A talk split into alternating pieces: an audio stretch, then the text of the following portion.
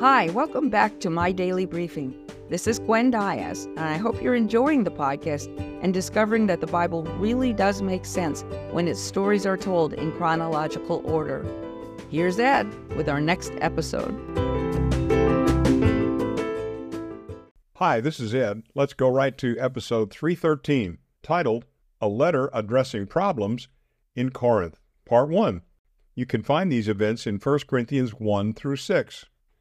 While he was in Ephesus, Paul heard that there were serious problems in the church he had started five years before in the city of Corinth. Not long after getting that report, he received a letter from some of the church leaders that was filled with questions they could not answer on their own. So Paul sat down and wrote them a long letter. His primary goal was to convince the believers that they needed to live in unity. He started by reminding them that God had blessed them in amazing ways. There was nothing they needed that God had not provided. Paul challenged them to use these gifts to honor Jesus and be at peace with each other. The letter addressed serious divisions that had resulted from arguments over which apostle or teacher the church members should follow. Some championed Paul, who had started the Corinthian church, but others spoke up for Apollos, who was a great orator. A third group defended Peter, also known as Cephas, who was the leader of the church in Jerusalem. Still others piously claimed that they were only loyal to Jesus, implying that the others were not. Well, Paul insisted that these divisions were caused by pride, and that bickering over these matters would soon destroy the church. He told them that they should not revere certain men over others.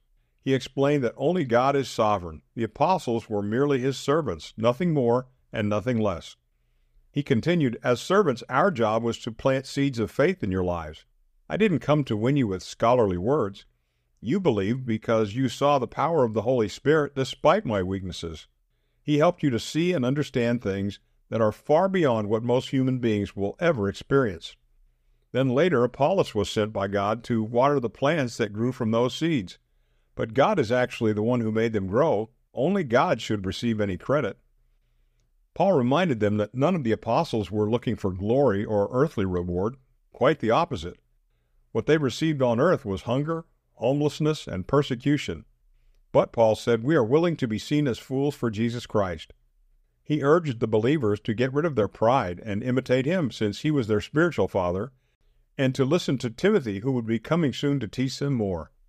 Then Paul addressed two more issues that were causing significant divisions. The first had to do with sexual sins they knew were taking place among their members, but no one had been bold enough to confront. Paul insisted you should not be associating with people who claim to be Christians but are living immoral lives. These people should be removed from the church. They will just divide it. Then the other issue had to do with the fact that they were taking each other to court. Instead of allowing non Christian judges to settle your cases, he told them, find godly people in the church to help resolve your disputes. Paul reminded them that their lives should look different from those of non believers. Not only had they been set free from sin, but the power of the Holy Spirit now lived inside them. One of the evidences of His presence should be the unity they shared with other believers. Think about it. In Psalm 113, David wrote, How good and pleasant it is when God's people live together in unity. One of the unique characteristics of believers is the unity we can and should experience through the Holy Spirit. Now, here's the question Are there issues that keep you from enjoying fellowship with other Christians is there something you need to say or do to help resolve any of these issues? Now go and do that today.